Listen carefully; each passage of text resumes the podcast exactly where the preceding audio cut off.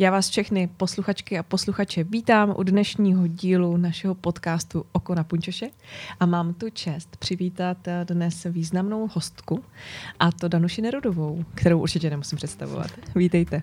Dobrý den, děkuji za pozvání.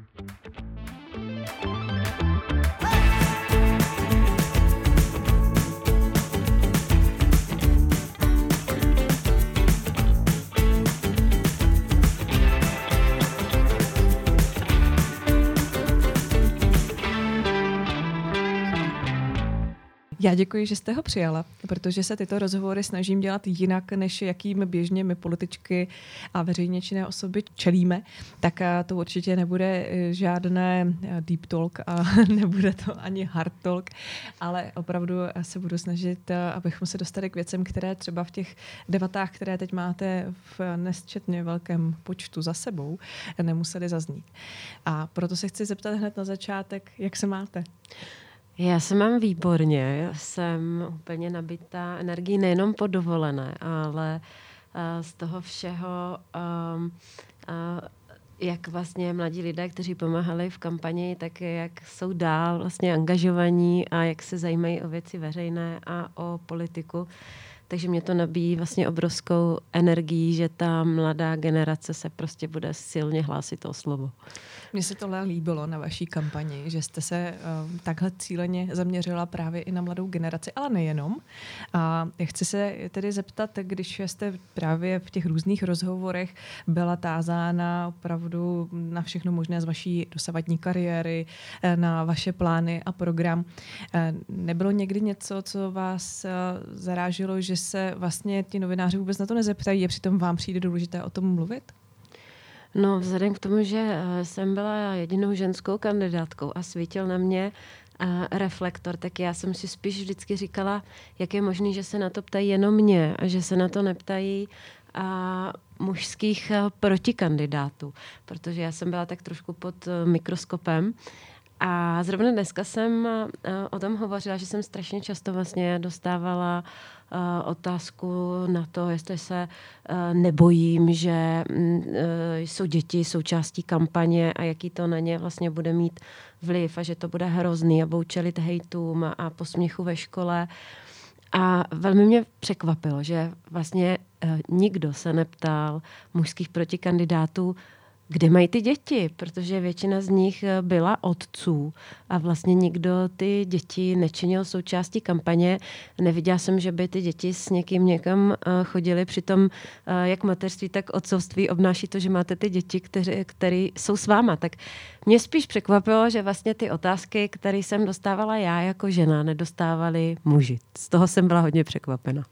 Musím říct, že to se děje nám političkám taky, nebo nám, které už eh, třeba v té politice nějakou dobu jsme, tak eh, se běžně stávalo. A jak když jsem kandidovala na předsedkyni strany, a, tak eh, se mi to dělo běžně. Jak to uděláte, když byste měla dítě a podobně? Prostě i jako v té variantě, která ani ještě nenastala, která ještě není, tak už se mě ptali. Nebo a, znám, nebo já úplně nesnáším tuto otázku. Jsme připraveni na to mít ženu prezidentku, nebo jsme připraveni jako společnost na víc žen v politice a podobně. A já na to teda neumím odpovídat jinak, než jako otázkou, a jak se na něco takového teda jako připravuje. Přesto se vás také zeptám. Máte pocit, tak to zpětně viděno s tou zkušeností, kterou máte teď za sebou, že česká společnost ještě v některých věcech někam nedozrála? Eh, já musím říct, že ta otázka, kterou vy nemáte eh, ráda, tak já si myslím, že je velmi důležitá, protože já jsem na ní měla jinou odpověď před kampaní a mám na ní jinou odpověď po kampani. A to? A já jsem se snažila všechny přesvědčovat, že už v 21. století jsme připraveni eh, na to mít ženu premiérku, ženu prezidentku ale ta kampaně a to, co já jsem tam prožívala a to, jaký byl ten veřejný prostor, a to teď prosím pěkně neříkám s nějakou jakoby uh, zatrpklostí nebo ublížeností, ale říkám to už s velkým nadhledem uh, jako glosátor, kdo uh, už teď glosuje to prostředí, uh, ve kterém se nacházel, tak připraveni nejsme. To ten veřejný prostor jasně ukázal, že připraveni nejsme, mě to velmi mrzí. A jak se na to dá připravit? Um, já si myslím, že tou nejlepší přípravou je právě si uvědomit, že ty podmínky opravdu nejsou rovné že ten filtr, přes který se díváme, tak je zcela odlišný pro muže a pro ženy že velmi často to není chyba mužů, že velmi často je to chyba žen, což uh, spoustu lidí nevěří a vždycky říkali, no ty máš určitě strašně moc voliček žen. Já říkám, ne, je to 50 na 50. A kdybyste se mě zeptali na ty hejty, tak ty největší hejty chodí od žen, nikoliv od mužů. A pokud si toto všechno uvědomíme, tak pak si myslím, že když eh, si na to vlastně budeme dávat pozor, že se může stát, že se staneme společnosti, která je připravena na to mít premiérku a, nebo prezidentku. Hmm, a když se podíváme na to, co bychom pro to mohli my udělat, protože vy zůstáváte veřejně aktivní velmi a myslím si, že to je dobře. Já jsem eh, tedy třetí nejvyšší ústavní činitelkou po druhé teprve v naší historii ženou. Mirka Němcová byla eh, jedinou předsedkyní sněmovny přede mnou. Eh, dokonce jsem tedy eh, v, z těch parlamentních stran, předsedkyní strany jedinou a nejdéle, co kdy bylo. Já, kdo tady eh, vlastně byl přede mnou, tak byla Hanna Kordová Marvanová asi půl roku předsedkyní parlamentní strany. Určitě nechci pominout předsedkyně neparlamentních stran, to jim bych to nechtěla upírat, ale uh, za těch 30, více jak 30 let mi to přijde hrozně málo. Mně to přijde prostě, že to je, že to je vlastně ostuda i pro celou českou společnost a celou Českou republiku, že uh, se tady v roce 2023 eh, nachází v tom nejvyšším patře politiky tak málo žen. Co s tím budeme dělat? no, já myslím, že je to asi na nás, na, na to upozorňovat, mluvit o tom, vysvětlovat, inspirovat, jít osobním příkladem tak vy jste šla úspěšně. Eh, já jsem taky došla, došla docela daleko, ale ta koncovka úspěšná nebyla. Um, já si hlavně myslím, že že cesta ven tady, tady z toho není, že uh, ženy přijmou mužské vzory chování a budou se snažit uh, chovat jako muži. To si myslím, že skutečně není cesta ven z této situace, že my máme něco, co je nám prostě vlastní, vyvažuje to prostředí a já osobně a si myslím, že mm, je to o nás ženách. Já vím, že je to strašně těžké si to připustit, my to nerady uh, slyšíme, ale prostě žena si nemusí vybrat, jestli bude političkou nebo matkou. Žena může být matka i politička. Máme o tom krásné příklady a ukázky ve Finsku nebo eh, v Estonsku. Prostě skloubit to jde. Je to jenom o nastavení systému a je to o podpoře dalších žen. Já si myslím, že je důležité říkat nahlas, že máme nízkou uh, ženskou soudržnost naší zemi, jednu z nejnižších, kterou jsem skutečně viděla. Já jsem se té otázce genderu a třeba genderovým perspektivám sociální daňové politiky věnovala ve své akademické profesi a, a měla jsem tu možnost poznat, jak to funguje třeba ve Švédsku nebo ve Finsku a tam je skutečně extrémní soudržnost žen. To u nás není. A ženy sami sobě jsou si velmi často největším nepřítelem. To bychom měli mít na paměti, eh, že bychom se měli vzájemně podporovat, být soudržné a hlavně každá z nás, co jsme něco dosáhli, tak bychom se měli snažit být inspirací pro ostatní. A to si myslím, že jsou tři základní body, které by mohly pomoci změnit situaci. Záměrně neříkám, že muži, protože uh, protože si myslím, a k mému překvapení už je dneska celá řada mužů, kterým to taky vadí, který by si, kteří by si prostě přáli, aby těch žen bylo víc. A myslím si, že velmi často možná jako jsou vlastně větší feministé než některé ženy, které jsem potkala. Hmm. Takže, takže záměrně mluvím o ženách, protože si myslím, že skutečně jsme to my, které to můžeme změnit. A jestli ještě dovolíte, tak uh, si myslím, že je strašně důležité říkat nahlas, že vlastně uh, ženy, které se snaží podporovat ostatní ženy, se dělí na dvě skupiny.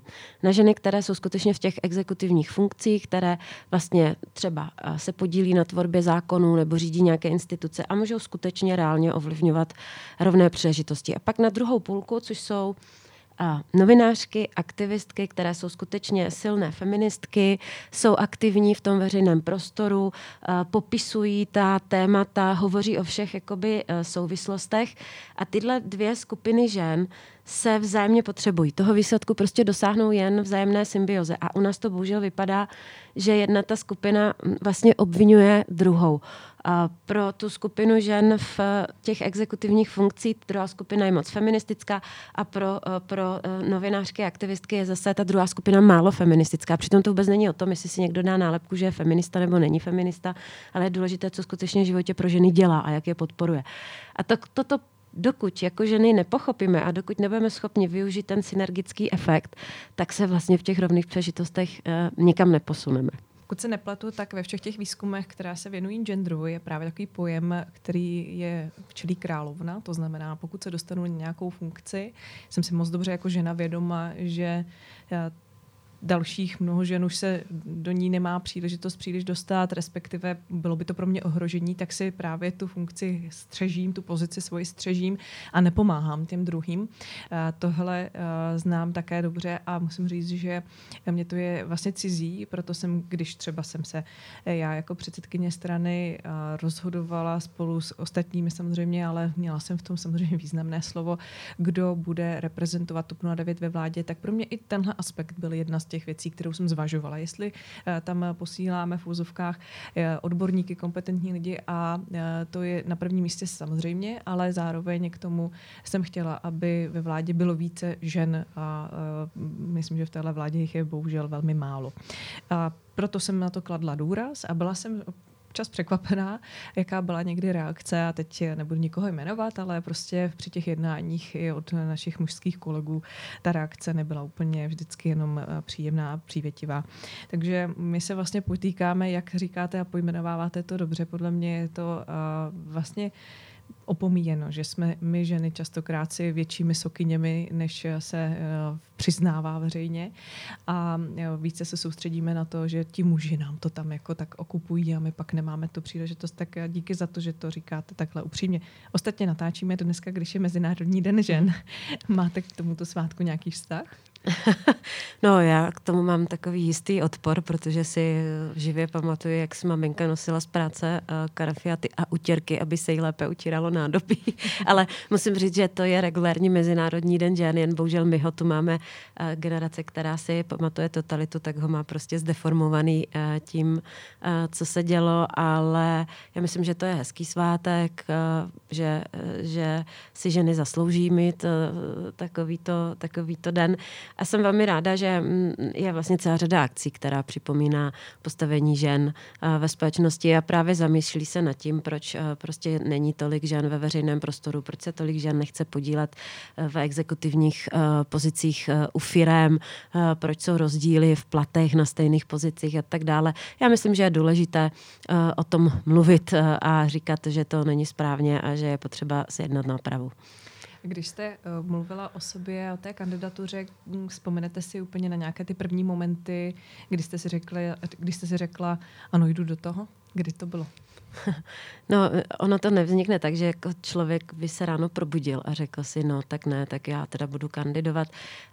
ve mně to zrálo vlastně postupně velkým, eh, velkou to esencí eh, toho rozhodnutí byl covid a to, co se dělo a to, jaký ten, jaké nároky vlastně ten covid kladl na, na vlastně exe, na lidé, kteří byli v exekutivních funkcích. Já jsem v té době byla rektorka, že jo, a velmi často jsme museli činit rozhodnutí, které neměly oporu v legislativě. Prostě byla to, byla to velmi uh, taková emotivní a mimořádná doba. A, a tehdy uh, vlastně tím, jak jsme založili to občanské združení Koronerv, uh, tak člověk uh, vlastně dospěl k tomu, že má dvě možnosti. Buď může sedět v koutě, kritizovat, nadávat na všechno, jak to je, anebo to, se to může snažit aktivně ovlivnit. A, a ten covid ukázal, že je fakt důležité um, aktivně ovlivňovat věci a mít odvahu říkat nepopulární věci ve správný čas, bez ohledu na to, jaký to pro vás bude mít následek. To jsem konec konců dělala vždycky.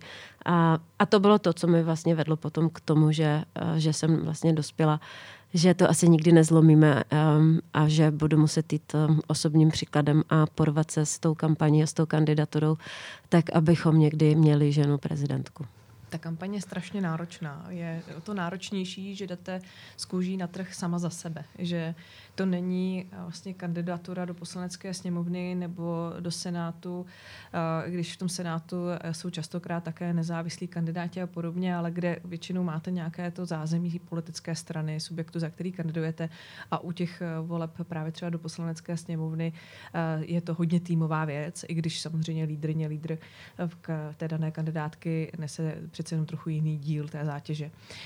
Když to tedy takhle zhodnotíte zpětně, nebyly nějaké okamžiky, okamžiky, kdy jste si říkala, že já jsem se takhle rozhodla vůbec, neměla jsem to dělat? Ne, ani jedno. Ani jedno jsem, uh, jsem uh, neměla pocit, že jsem se rozhodla špatně. Uh, ani jednou jsem nezvažovala, jestli bych měla odstoupit, že bych nepokračovala. Ani jednou, to musím říct, že ne. A beru to velmi pozitivně, jak vy jste říkala, že skutečně ten reflektor je na svíce, na člověk, všechno padá na člověka. Já myslím, že i tato kampaň byla jako nejvyhrocenější, nejemotivnější, nejšpinavější za posledních, já nevím, 20 let což vlastně já teď, když to zpětně hodnotím, je, je obrovská výhoda protože všechno ostatní, co přijde, tak už bude jenom uh, lepší. Uh, už to vlastně nebude asi tak vyhrocené, tak emotivní. Uh, takže já to uh, skutečně hodnotím jakoby tak, že jsem prošla uh, něčím, co v daný okamžik byl vrchol toho, čím člověk uh, mohl projít a, a všechny ostatní věci člověk už, kterými bude procházet, tak už to nebude tak osobní, nebude to tak emotivní a zřejmě to nebude tak vyhrocené. Jinými slovy, co tě nezabije, to tě posílí. Přesně to. tak. A když byste se měla podělit o takové know-how a teď, je, dejme tomu, by za vámi přišla nějaká slečna dáma, no spíše už dáma, která si říká, říká, tak za těch pět let já bych do toho šla, ale chci se poradit s někým, kdo už si tím prošel a chci vědět, eh, na co se mám připravit. Jakou radu byste takovéto dámě dala? Um na to se nedá připravit. A, a ta zkušenost je nepřenositelná. Já si myslím, že um, žena v takové pozici skutečně musí být velmi silnou osobností, musí být schopna um, odhodit uh, a vlastně odclonit um, ty urážky, hejty. Uh, zároveň uh, si musí být uh, velmi jistá sama sebou tím, co, uh, tím, co říká. Ale jednu radu bych měla a to je to uh, v určitém okamžiku si dát uh, klapky na uši a řídit se svým vnitřním instinktem a přestat poslouchat těch 2500 rádců kolem, uh, kdy každý říká něco jiného a většinou ty rady jsou protichudné. to je jedna také z mých takových oblíbených. Je to tedy jedna z věd, která je v závěru babičky od Boženy Němcové. Možná někoho překvapí, že zrovna budu citovat tuto knihu, ale tam je strašně důležitá věta, která si myslím, že platí úplně pro každého v jakékoliv profesi. Není na světě člověk ten, co by se zavděčil lidem všem. A uh, já si pamatuju, že když jsem to četla už někdy na gymnáziu, někde v těch prvních ročnících osmiletého gimplu, takže opravdu je to hodně dávno, tak tuhle větu jsem si tehdy zapamatovala, protože byla platná už pro mě tehdy eh, v nějakém kolektivu spolužáků, ale i v rodině, kde třeba pro mě eh, to rodinné zázemí je trochu odlišné v tom, že nebylo zrovna podpůrné k tomu, abych eh, šla třeba cestou jako vyššího vzdělání a podobně. A tady tahle ta věta mě provází vlastně další část mého života, takže taková zajímavá možná zkušenost hmm. pro každého z nás, že opravdu opravdu eh, není možné dávat na ty nevyžádané rady od eh, velkého množství lidí, kteří je mají potřebu dát. Ostatně já eh, jsme den před inaugurací. Já jsem zaznamenala, jak jste i s vaším manželem vlastně na Twitteru okomentovávali provedení slibu kaligrafické, které zbudilo docela velkou debatu. A děkuji ještě jednou za to, protože si myslím, že to je přesně o tom, naučit se říkat, něco se mi líbí nebo nelíbí, ale ne, to je krásné, anebo to je škaredé, protože to je hodnotící soud, který není subjektivní, ale už se snaží tvářit jako objektivní pravda. A když jsme tedy před tou inaugurací, tak se vás rovnou uh, zeptám, jak uh, se na ně těšíte? Já se na inauguraci moc těším. Uh, a myslím si, že to bude skutečně velmi výjimečný a slavnostní moment po těch deseti letech, eh, co jsme zažívali a já doufám, že všechno dopadne dobře. To my doufáme taky. Já doufám, že nebudeme mít žádné odchody z Vladislavského sálu. Já pevně věřím, že ne. Zde dneska uvědomila, říkala jsem to panu uh, zvolenému prezidentu Pavlovi, že uh, jsem vlastně nikdy za, teď jsem desátým rokem uh, před poslankyní, že jsem nikdy za těch devět let nebyla 28. října na náš státní svátek a předávání státních vyznamenání na hradě. Tak já jsem byla rektorkou čtyři roky a ani jednou jsem nebyla. Ne. Nejdřív mi chodila pozvánka, pak jsem se vyjádřila veřejně, proč uh, nepřijdu a pak už mi pozvánka nechodila. Máme to podobné, taky mi pak už přestala chodit a pak zase začala chodit a stejně jsem tohle využívala, takže vlastně se těším, že po takové hrozně dlouhé době uh, se letos 28. října já také já dostavím do Vladislavského sálu. Bude to pro mě premiéra po tolik letech. Vy jste mluvila uh, předtím o inspiraci, inspirovat ostatní ženy uh, k vstupu do politiky nebo vůbec do veřejného života. A taky jste mluvila o tom, že nedostávali vaši protikandidáti, což byli všechno muži, stejné dotazy. A já bych jako jednu inspiraci, která ale mě osobně vždycky zajímá na úspěšných ženách, které mají zajímavou kariéru, ocenila, když byste byla ochotná se sdílet, uh, sdílet s posluchačkami a posluchači i to, jak to to nastavujete, to skloubení, a teď nemyslím jenom té kandidatury, ale třeba už právě jako rektorka jste to určitě musela řešit. Skloubení těch povinností, které máte pracovní a těch, které chcete mít ty osobní, protože to není jenom o péči rodinu, ale třeba i koníčky, nějaký seberozvoj a podobně. Máte i na tohle třeba nějaký, neříkám recept, ale prostě jak, jak to jako vyděláte? Myslím si, že to spousta, spousta žen eh, řeší a já teda osobně eh, se ráda tady v tomhle směru inspiruji jinými ženami. No já úplně nevím, jestli zrovna v tomto jsem uh, případ, který by mohl inspirovat, ale um, já mám vlastně to velké štěstí, že mám manžela, který uh, je ochoten, nebo neochoten, ale rád se podílel vždycky na výchově dětí a, a rád se i podílel vlastně na nějaké takové tom základním eh, chodu té domácnosti. Takže mm, vlastně my už jsme v té naší kariéře, kariéře jako v mé, tak v jeho vlastně měli um, ty období, kdy on byl vpředu a já jsem byla v pozadí a pak jsem zase, já byla vpředu a on byl v pozadí. A nikdy jsme vlastně neměli problém si to tak různě jakoby šerovat a přehazovat um, že prostě jednou byl pro rodinu víc ten, po druhé byl pro rodinu víc, uh, víc onen. A, ale m, přiznávám, že uh, nikdy, nikdy jako netrpěli děti, ale samozřejmě, že trpí ty koníčky. Jo. Takže, mm. takže vlastně uh, můj koníček chodit na ryby, tak za poslední rok a půl jsem byla dvakrát, mm-hmm. což, mm-hmm. což je vlastně strašně málo. Takže člověk, nebo já jsem vždycky ukrajovala z toho času na mm, ty osobní koníčky. A dřív to bylo jakoby fajn, že ty další třeba jako čtení a tak člověk neukrajoval, protože vydržel třeba číst do půlnoci, do jedné hodiny do rána, ale přiznám se, že po té čtyřicítce už vlastně člověk není schopen dlouhodobě spát třeba čtyři nebo pět hodin denně. Že už se to překlopilo, že když člověk večer leží v posteli, tak já si vždycky řeknu, ale radši jdu spát, protože, protože prostě ráno potřebuju vstávat. Um, tak um, já si myslím, že, že u mě je toto štěstí, že, že mám prostě muže, který je ochoten uh, se o tu domácnost a o výchovu dětí uh, dělit. No a já tu řeknu jednu věc, kterou samozřejmě um, za ní jsem také dostávala dostávala um, hejty v kampani, ale já razím to, že každý má dělat to, co umí a já už, když jsem vlastně měla děti, tak jsem poměrně brzo šla do práce, protože jsem prostě jednak věděla, že v mém oboru ztratit kontakt na tři roky znamená, že se stanete prostě ne, nezaměstnatelnou, protože, protože ten vývoj jde strašně dopředu. Ale hlavně, abych si uchovala nějaké také to vnitřní štěstí a ten drive, tak člověk musel prostě z toho týdne, kdy byl doma s dětmi, odejít prostě na jeden nebo na dva dny do práce, aby prostě měl tu vnitřní seberealizaci. Každá žena to má nastaveno jinak, některá to potřebuje, některá to nepotřebuje, já to nechci soudit, každý si to má nastavit tak, jak mu to vyhovuje, ale pro mě to znamenalo to, že, protože moje děti jsou vždycky v těch silných ročnicích, takže nebyly místa ve školkách, tak já jsem měla uh, paní na hlídání.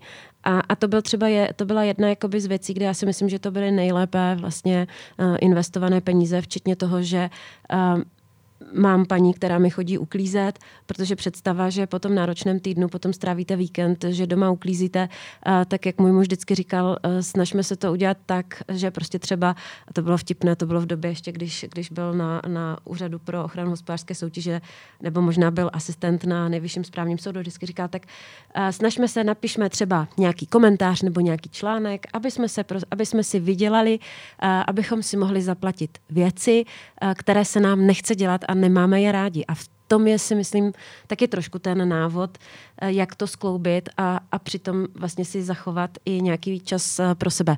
Vím, že třeba některé ženy jako povytahují obočí nad tím, že někdo má paní, která mu chodí uklízet. Já třeba nesnáším žehlení. Mm-hmm. A, takže paní mi prostě žehlí dlouhou dobu jsem žehlila košile mému muži, protože vždycky chodila a říkal, já je mám nejlíp vyžehlený od tebe, ale pak už pak přišel nějaký časový okamžik, kdy už to prostě nešlo a, a i on, on musel vzít za vděk jako paní, která nám, která nám žehlila, ale já si myslím, že to jsou běžné věci, na západ od nás o tom vůbec nemluví, je to naprostá samozřejmost. A je to vlastně cena toho vašeho volného času, eh, kdy se třeba buď ho věnujete dětem, anebo ho můžete věnovat jako sobě, tomu rozvoji a, a věcem, které děláte ráda. Vidím to úplně stejně. My eh, s manželem máme v tomhle směru podobné smýšlení v tom, že eh, se eh, to nemá dělit nějakým způsobem ta domácnost, ale prostě kdo zrovna má čas, tak ten, ten to, co je potřeba, udělá a podobné, podobný přístup a nastavení on má. Takže já si myslím, že je to i hodně právě o tom, aby ti muži po nás v úzovkách ženách nech, nebo po všech ženách nechtěli takovou tu jako dvojí směnu, jo? že přijdeme z té práce a zároveň jako přicházíme do druhé směny, kde hmm. odvádíme tu druhou. Eh, protože co znám tak i ve svém okolí, tak eh, častokrát to bývá tak, že ta žena by už jako ráda eh, přesně tak tu péči o domácnost třeba více sdílela s nějakým profesionálem, profesionálkou, ale zároveň je tam tou brzdou to okolí, které ji za to soudí, jak říkáte. Ano. A ona vlastně pak jako bojuje s takovým tím, že je v očích takovýchto blízkých vlastně nedokonalá nebo já nevím co, že je prostě nedostačující.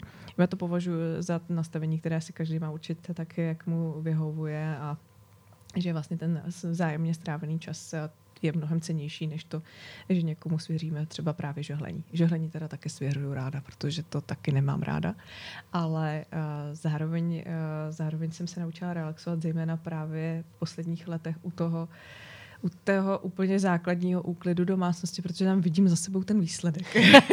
ne, tak já zase uvaření. to je jo. taky výborný. Manžel vždycky říká o víkendu prostě, proč tak vaříš? Jako my si klidně můžeme prostě něco objednat. Říkám, že mě to prostě baví. jo, jo, to je taky moje oblíbená činnost.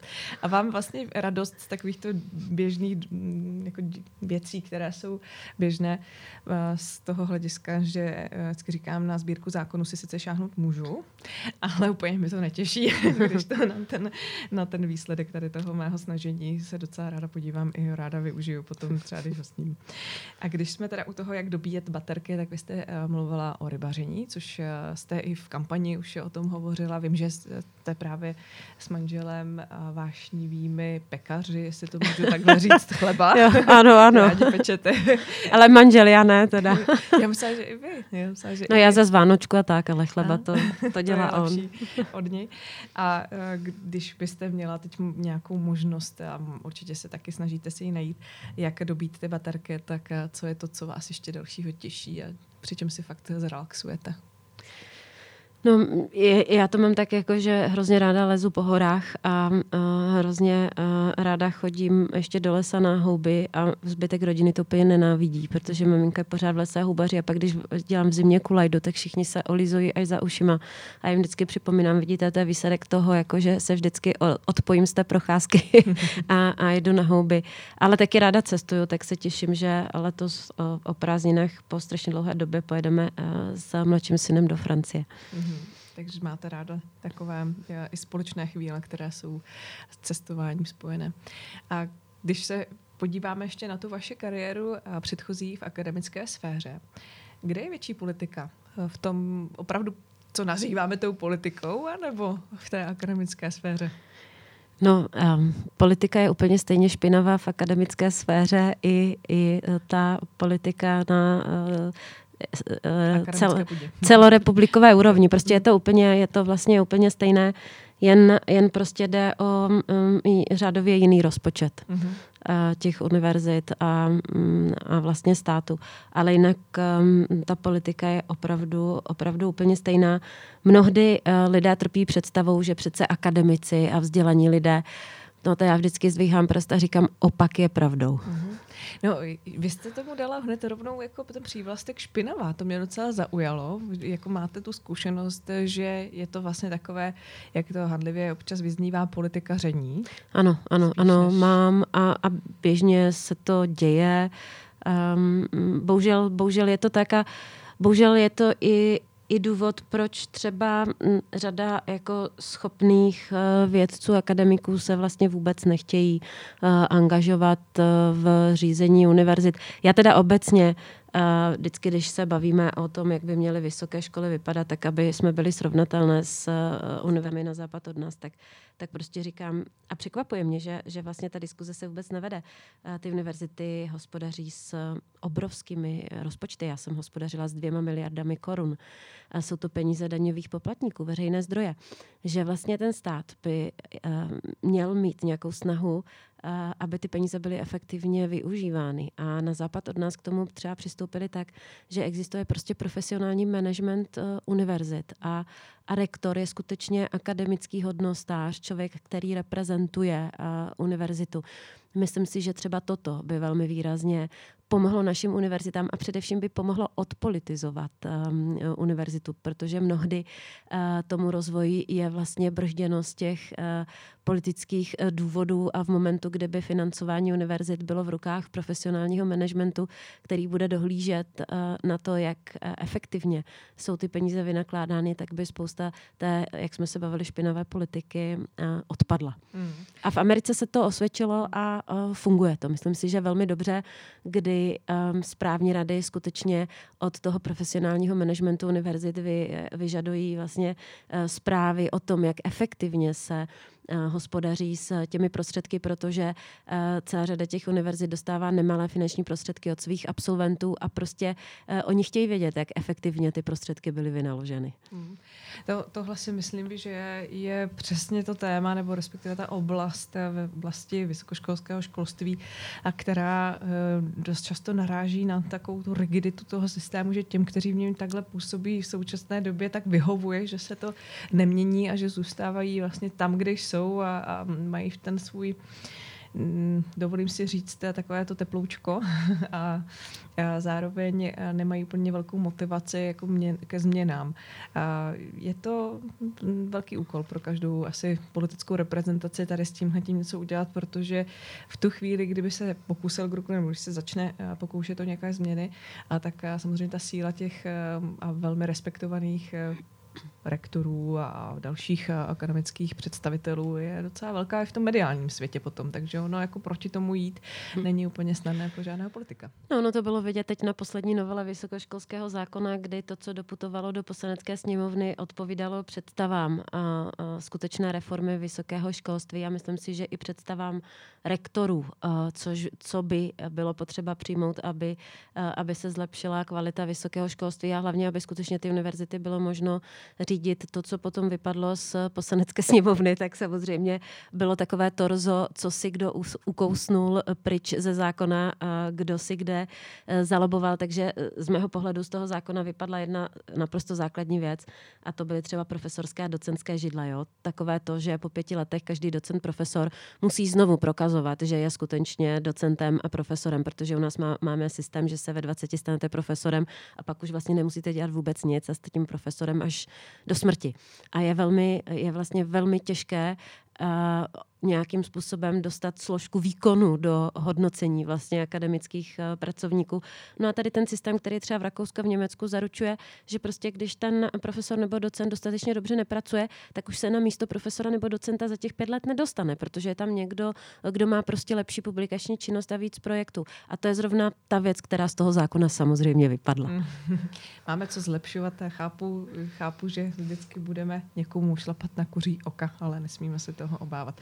My už máme eh, závěry našeho rozhovoru, já vám za něj moc děkuji, ale já se vždycky na závěr ještě ptám na jednu věc a to je na nějakou knihu, kterou byste našim posluchačkám a posluchačům doporučila. Co třeba máte ráda jako za knihu, které, které se vracíte, ale nebo klidně něco, co čte, čtete aktuálně hmm.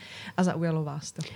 No já doporučím knihu, ke které už jsem se vrátila moc krát, když mi, když mi bylo Ouvej. Ta kniha se jmenuje Děvčata první republiky. A je to nejenom, že je obsahově krásná, ale ona je i provedením krásná. Ona je to taková skutečně ta klasická kniha, kterou když otevřete, tak cítíte ten, to lepidlo, ten klich a, a tu barvu a má takový to plátinko přes hřbet a má nabarvený okraje stránek a je na tuhým papíru, byla docela drahá a vlastně obsahuje asi deset osudů uh, už uh, žen 80, 90 let, které vlastně popisují svoje životní příběhy. Celá řada z nich je, byla vlastně dotčená válkou, měli neuvěřitelné osudy, zabili manžela nebo museli utíkat. A musím říct, že já už jsem to četla několikrát, protože vlastně vždycky, když to ten další příběh, tak úplně přebije ten první. A přitom ten první mi, když jsem ho četla, přišel taky skvělý. Takže to, já už jsem to četla asi třikrát nebo čtyřikrát tu knihu. A vlastně četla jsem ji i v covidu. A to musím říct, že mě strašně zaujalo to, jak oni na sklonku života s jakou pokorou a láskou vlastně hodnotí ty válečné roky, přesto všechno, co se jim dělo. A vlastně hovoří o tom jako o takové nějaké jakoby epizodce v celém jejich životě. A to tak člověk eh, z toho vlastně získá a ten pocit co je v životě pomívé a co pomívé není a že třeba když jsme si stěžovali, že o dva roky v covidu, tak v jejich očích by to bylo vlastně pro zasmání, protože dva roky, dva roky jsou podstatně kratší doba než pět nebo šest let. Takže kniha, která vám přinese nadhled. Přesně tak. Odstup, odstup a nadhled. tak to se vždycky hodí. Tak ještě jednou děkuji moc, že jste přijala pozvání. Děkuji za pozvání.